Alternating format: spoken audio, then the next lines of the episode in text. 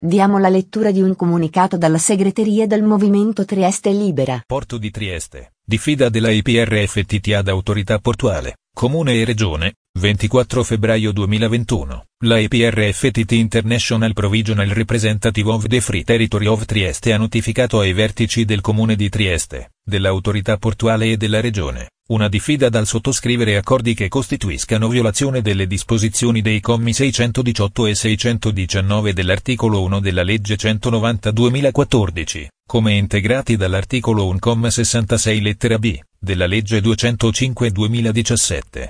Si tratta delle norme di legge che stabiliscono i vincoli di destinazione dei beni del Porto Franco Nord, detto Porto Vecchio, assegnati al patrimonio disponibile del comune e del ricavato della loro vendita.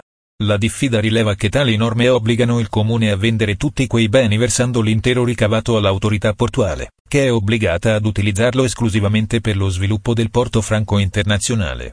La IPRFTT afferma che i contenuti dell'accordo preannunciati nei giorni scorsi alla stampa dal sindaco di Piazza costituirebbero un tentativo surrettizio di consolidare e coprire ulteriormente, coinvolgendovi anche la regione violazioni di legge commesse sistematicamente in materia dell'amministrazione comunale, per le quali pendono dal 2019 denunce penali ora rinnovate ed integrate.